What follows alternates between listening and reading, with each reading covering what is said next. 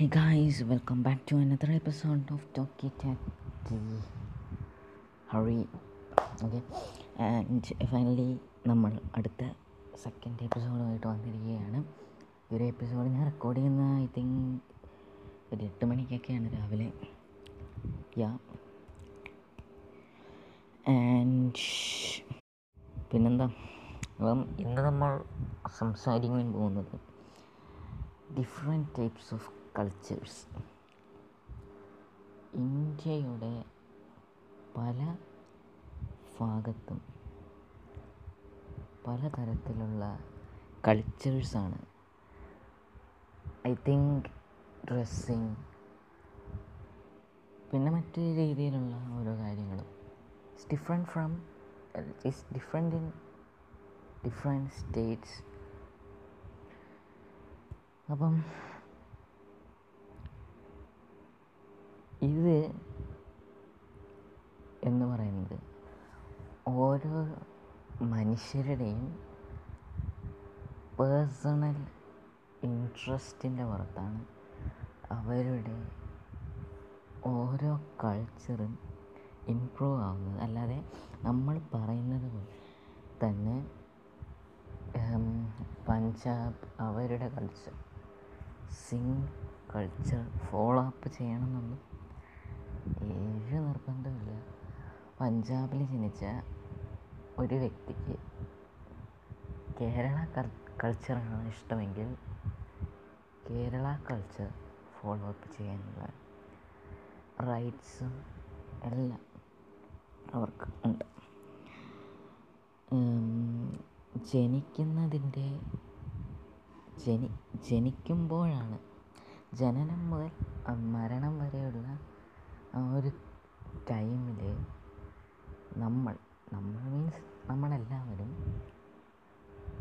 Ninety nine പെർസെന്റേജും follow up ചെയ്യുന്നത് അവർ ഓൺ കൾച്ചർ നമ്മൾ ജനിച്ച നാട്ടിലെ കൾച്ചറുകളാണ് ഒരു വൺ പെർസെന്റേജ് മാത്രമേ ചിലപ്പോൾ ഒക്കെ വെളിയിലുള്ള അല്ലെങ്കിൽ എക്സ്റ്റേണൽ എവിടെ വേറെ ഫോറിൻ കൺട്രീസിലെ കൾച്ചേഴ്സ് ഫോളോ ചെയ്യുന്നവരുണ്ട്. ഇന്ത്യയിലെ തന്നെ കൾച്ചേഴ്സ് ഫോളോ ചെയ്യുന്നവരുണ്ട്. അപ്പം അതൊക്കെ അവരുടെ പേഴ്സണൽ ഇൻട്രസ്റ്റാണ് അപ്പം ഇന്ത്യയിൽ നമുക്ക് ഇന്ത്യയിലെ ഏത് സ്റ്റേറ്റിലെയും കൾച്ചർ ഫോളോ ചെയ്യാനുള്ള ഒരു റൈറ്റ് ഉണ്ട്. ബട്ട് നമ്മൾ നേപ്പാൾ അമേരിക്ക ഇങ്ങനെ ഫോറിൻ കൺട്രീസിലെ കൾച്ചേഴ്സ് നമ്മൾ ഇന്ത്യയിൽ ചെയ്യാനുള്ള ഇന്ത്യയിൽ ഫോളോ അപ്പ് ചെയ്യാനുള്ളൊരു ഇതില്ല. റൈറ്റില്ല. Indian culture is different from other cultures mainly from U S U S culture is mostly very weird I think but ഇന്ത്യയിലുള്ള വർക്ക് ഇന്ത്യയിലുള്ള ആളുകൾക്ക് യു എസിൽ പോയിട്ട് ജീവിക്കാൻ പറ്റില്ല ജീവിക്കാൻ പറ്റും പറ്റത്തില്ല എന്നല്ല ഒരു കുറച്ച് ടൈം എടുക്കും. ആ ഒരു കൾച്ചറുമായിട്ടൊന്ന് പൊരുത്തപ്പെട്ട ആ ഒരു അറ്റ്മോസ്ഫിയർ പൊരുത്തപ്പെട്ട് വരാൻ കുറച്ച് ടൈം എടുക്കും. അത് പറ്റത്തില്ല എന്നൊന്നുമില്ല അങ്ങനെയാണ് എത്ര പേർക്ക് അത് സാധിക്കാതെ പോയിട്ടുണ്ട്. അപ്പം പറ്റത്തില്ല എന്നല്ല ഇറ്റ്സ് ടൈം എടുക്കും. കുറേ എടുക്കത്തില്ലെന്നുമില്ല. എന്നാലും അത്യാവശ്യം ടൈം എടുക്കാം എടുക്കാതിരിക്കാം. അതൊക്കെ അവരുടെ ഒരു ഒരിത് മെന്റാലിറ്റി കണക്കിരിക്കും പൊതുവേ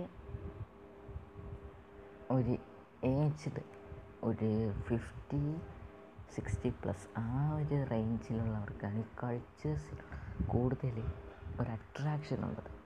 കാരണം നമുക്കറിയാം നമ്മൾ വെളിയിലേക്ക് മോഡേൺ ഡ്രസ്സിങ്ങിൽ പോവുകയാണ്. ഏത് ഡ്രസ്സിങ് അവരുടെ ഡ്രസ്സിങ് എടുത്ത് പറയാൻ എടുത്ത് പറയുന്നില്ല.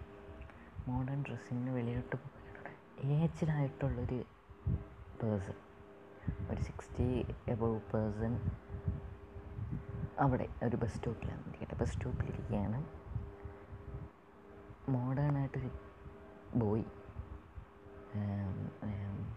ഹെയറെല്ലാം മോഡേണായിട്ട് കട്ട് ചെയ്ത് ഒക്കെ മോഡേൺ മോഡേണായിട്ട് പോകുന്ന ആ ഒരു ബോയിയെ നാട്ടുകാർ അല്ലെങ്കിൽ ആ ഏജ്ഡ് മാൻ പറയുമ്പോൾ എന്തോ ഈ കാണിക്കുന്നത് അവന്റെ ഈ നാട്ടിന് ചേർന്ന ശൈലിയാണോ അത്? എന്താണ് കാണിക്കുന്നത്? ഇങ്ങനൊരു മാന്യമായ രീതിയിൽ സംസാരിക്കുന്നവരും ഇരിക്കുന്നവരുമുണ്ട്.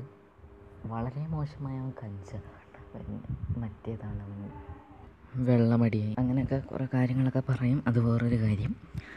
ഗേൾസ് ആണെങ്കിൽ ഇറ്റ് വിൽ ബി മോ എന്താണ് അവരെ അങ്ങ് ഒക്കെ പറയാൻ പറ്റാത്ത രീതിയിലൊക്കെ ഉണ്ട്.